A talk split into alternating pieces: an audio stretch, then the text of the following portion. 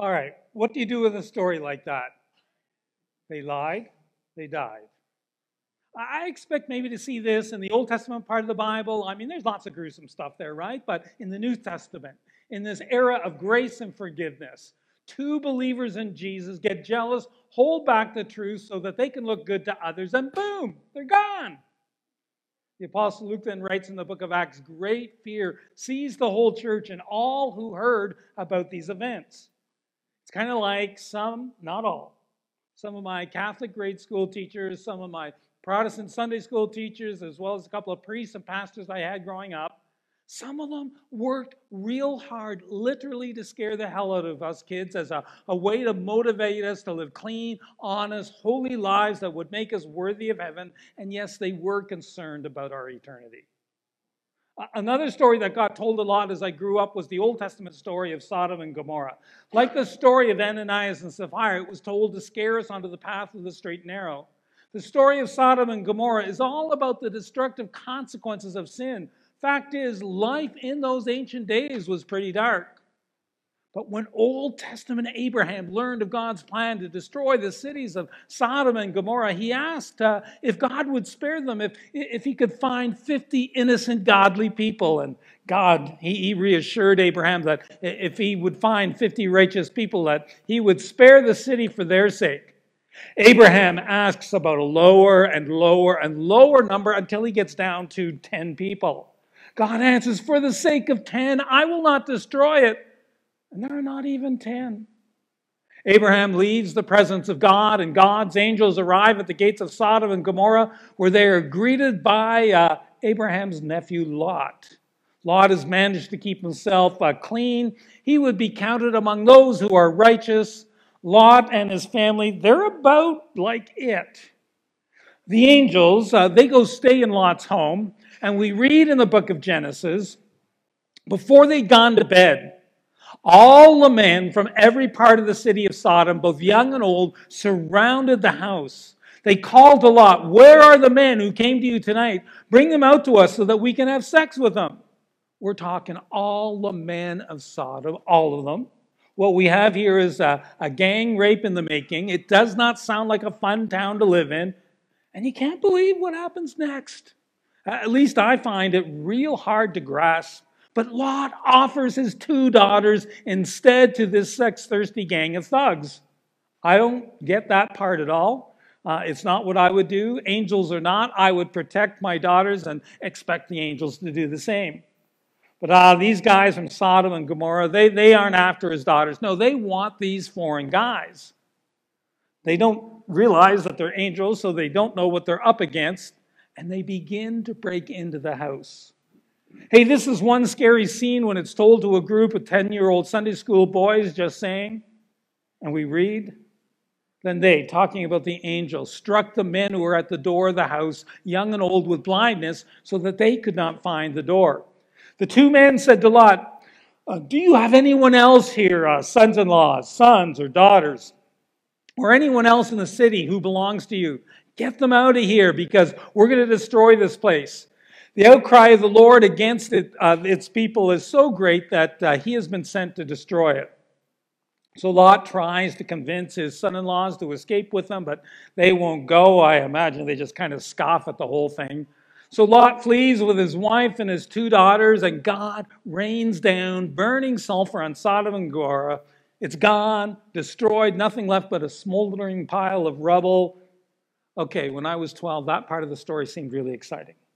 Now, one of the angels had previously said, Flee for your lives. Don't look back and don't stop anywhere in the plain. Flee to the mountains or you will be swept away.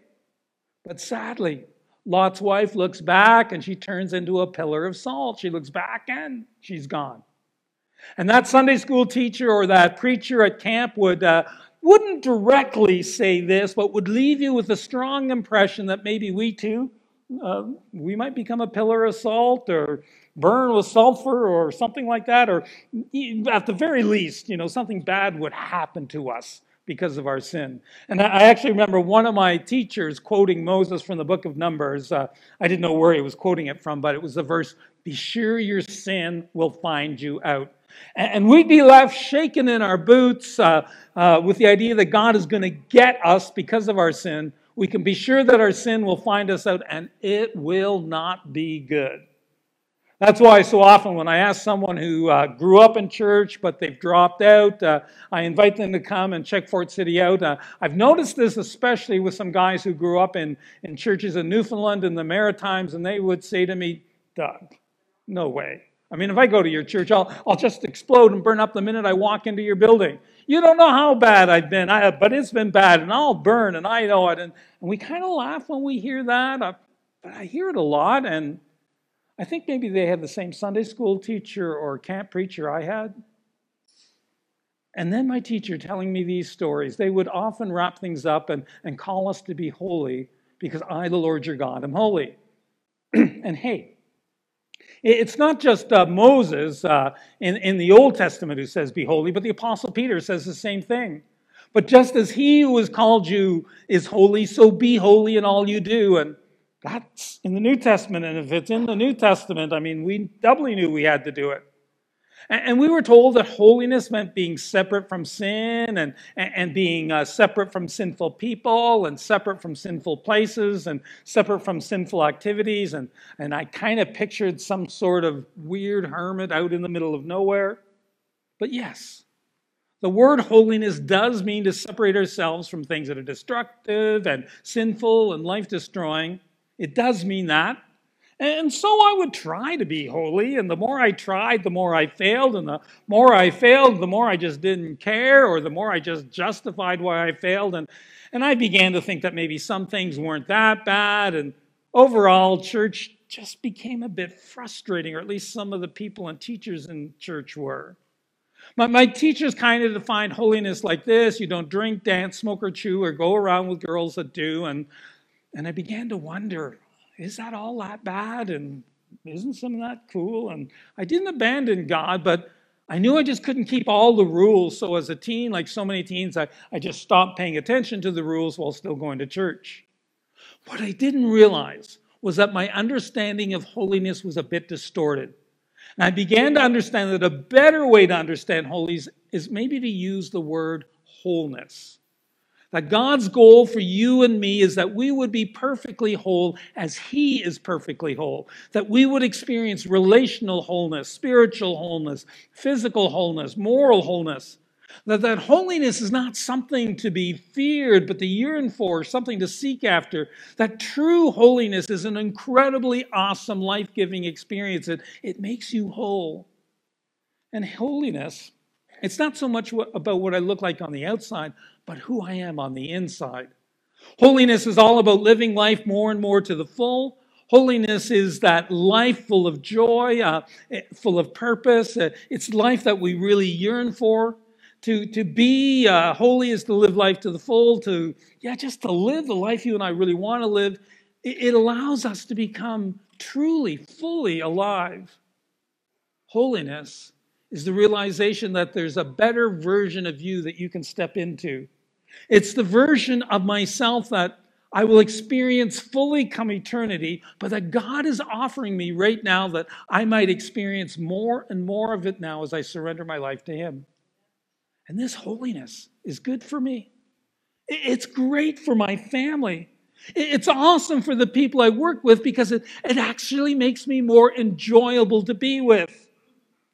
But that wasn't the way I was raised to think of holiness. But hear me, when, when, the Apostle Peter says, just as he who called you is holy, so be holy in all you do, what he means is that you and me, we can live and love more and more like Jesus. That's holiness. And who doesn't want to experience people who live and love like Jesus? Who doesn't want to experience people who are truly holy? A year or so ago, maybe it was two years ago, we adjusted our mission statement here at Fort City to describe our mission this way making Jesus visible as we live and love like him. In other words, making Jesus visible as we become more and more holy. Same thing. Core to being holy is to be full of love, full of the love of Jesus, so that we can live and love like him. We're in this series called God Is, and today we're saying that God is holy. And the good news is we can be holy like our God is holy. We can live holy lives. And at the core of what it means to be holy is to love like Jesus. Heck, when I grew up, uh, I wanted to stay far away from people who were too holy. They were holier than thou. I mean, I, I just wanted to avoid them. They, they spewed condemnation.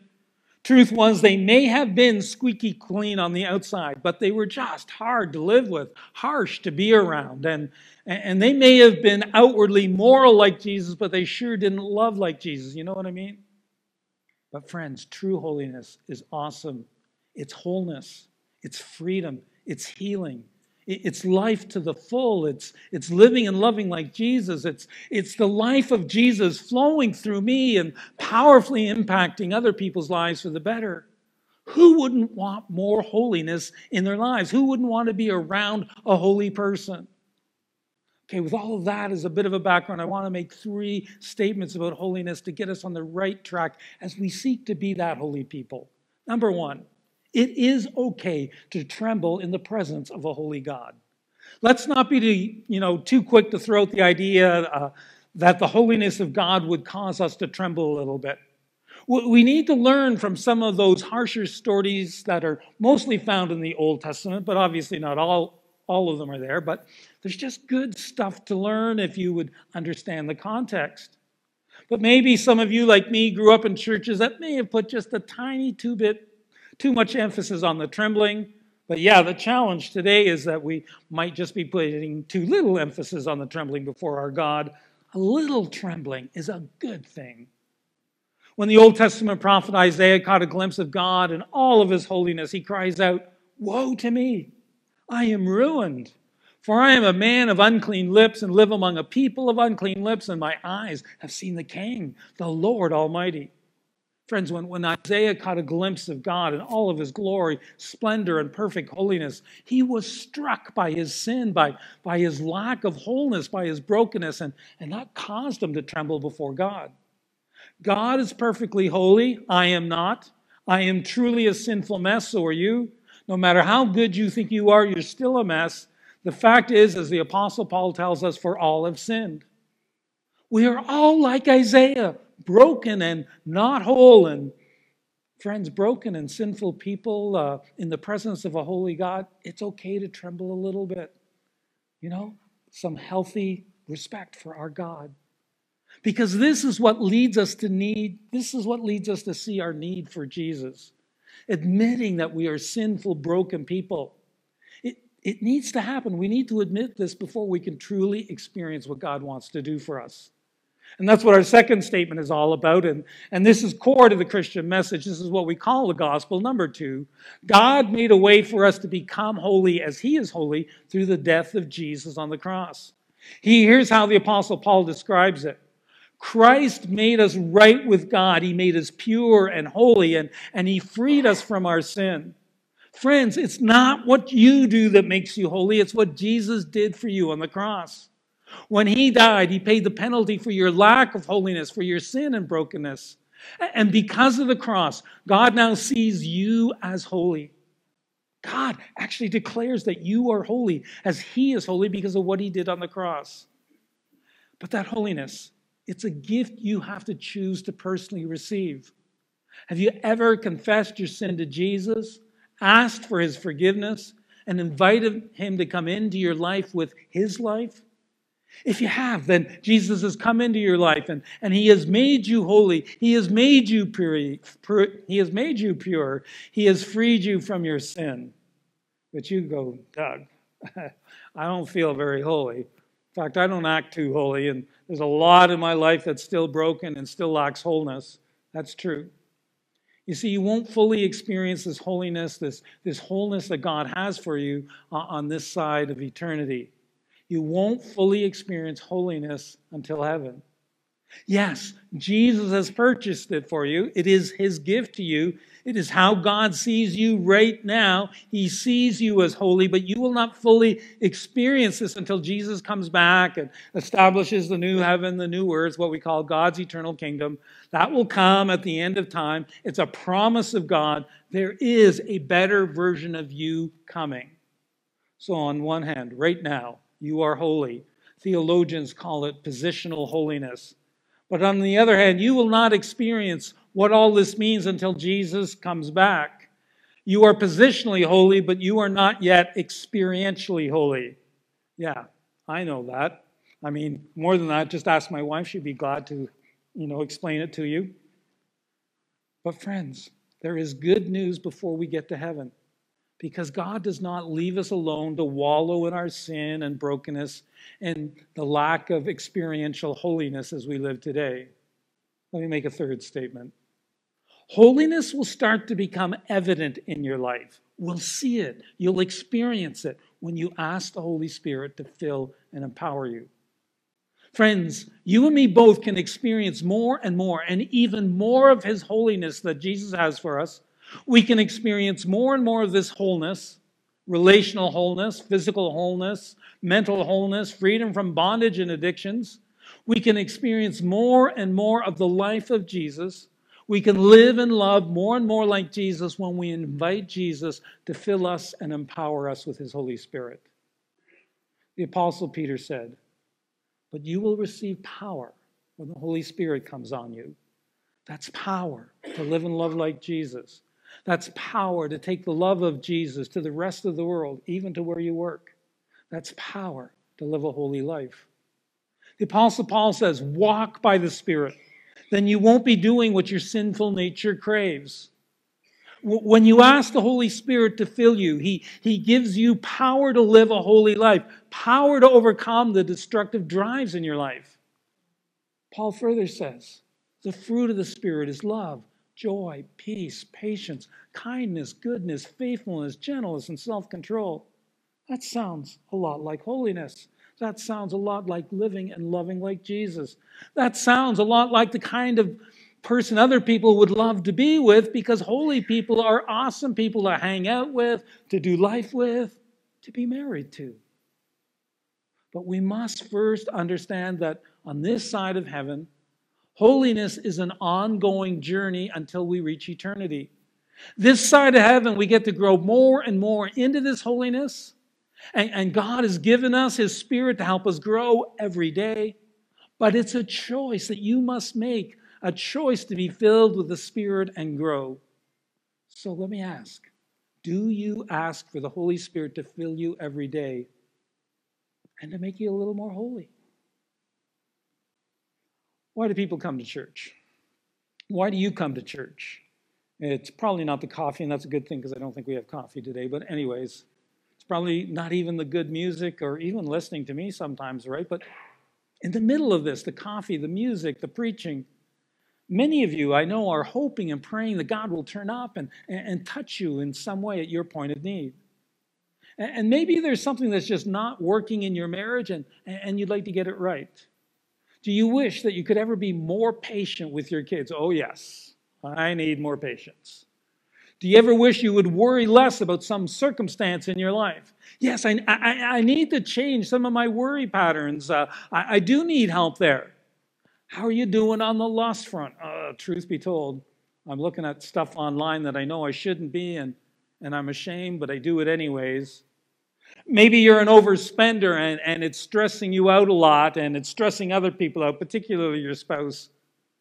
Getting your spending under control, learning to be disciplined with your resources so that you can spend less, give a bit more. Friends, that's, that's a fruit of holiness. When you fill out an expense report or fill out your tax return, and maybe in the past you knew you could get away with something that wasn't totally honest, uh, uh, when you choose to be honest, that's holiness. When you cut someone else off on the highway, when you'd normally react with one finger, but now you use two, that's holiness, right? Friends, the, the Christian life is all about God working in us, changing us, transforming us as we allow Him to work in us, making us evident, visibly more holy as we become better people. Jesus made that all possible. That's what He did on the cross for us. Friends, there's not a one of us that doesn't have a need to change somewhere. In other words, there's not a one of us who doesn't need to become a, a little more holy and that's why Jesus came. He came to pay the penalty for your sin so that he could make you holy, so that you could live a changed life, and, and then just keep changing for the better until eternity. So let me ask you are you on this journey? And if you're on this journey, are you asking the Holy Spirit to fill you and help you grow and do better every day? Do you ask every day to be filled with the Spirit to become more holy? Or, or maybe you haven't really started the journey yet. You don't have this life giving Holy Spirit that I'm talking about living in you yet. You're, you're checking Christianity out. Is it true? Is it real? Will it really make a difference in my life? If that's you, can I encourage you today? Would you jump into a relationship with Jesus? Would you get started on this journey? To do that, you just need to pray something like this. Uh, the words don't have to be exact, but you start this journey with Jesus by talking to him, by praying, by, by confessing your sin and inviting Jesus to come into your life. You, you might pray something like this. In fact, I'll, I'll invite you right now. If, if that's you, uh, let me give you some words that you can pray, and, and maybe you could do that uh, right now. Uh, just pray something like this, like this, and you could do this on your own right now. Just say, God, I want that kind of change in my life. Just, just tell him that. I want you to do a work in my life. God, I want a relationship with you. Would you come into my life and forgive me and give me that new life? And you can pray that in the silence of your heart right now, and maybe you just did, and that's awesome. Or you could pray that at the end of the service. Uh, you could ask our prayer team up front to help you pray a prayer like that with you. You could pray when you get back home, but some of you need to start the journey by inviting Jesus into your life. Would you do that? And if you do, uh, would you let us know? Because we at Fort City would love to partner with you in your journey. Others of you are on the journey, and, and you need to pray right now, and, and you need to pray every day a, a prayer kind of like this. And let me lead you in a prayer that you can kind of use today and maybe even use every day. Let, let's, would you pray? Jesus, just let him call out to him and just say to him, Would you fill me with your Holy Spirit? Would you fill me to overflowing? And, and would you empower me to change? Just ask Him to do that. Would you help me every day to become a, a little more whole and a little more holy? Would you grow me and help me to live and love more like Jesus every day?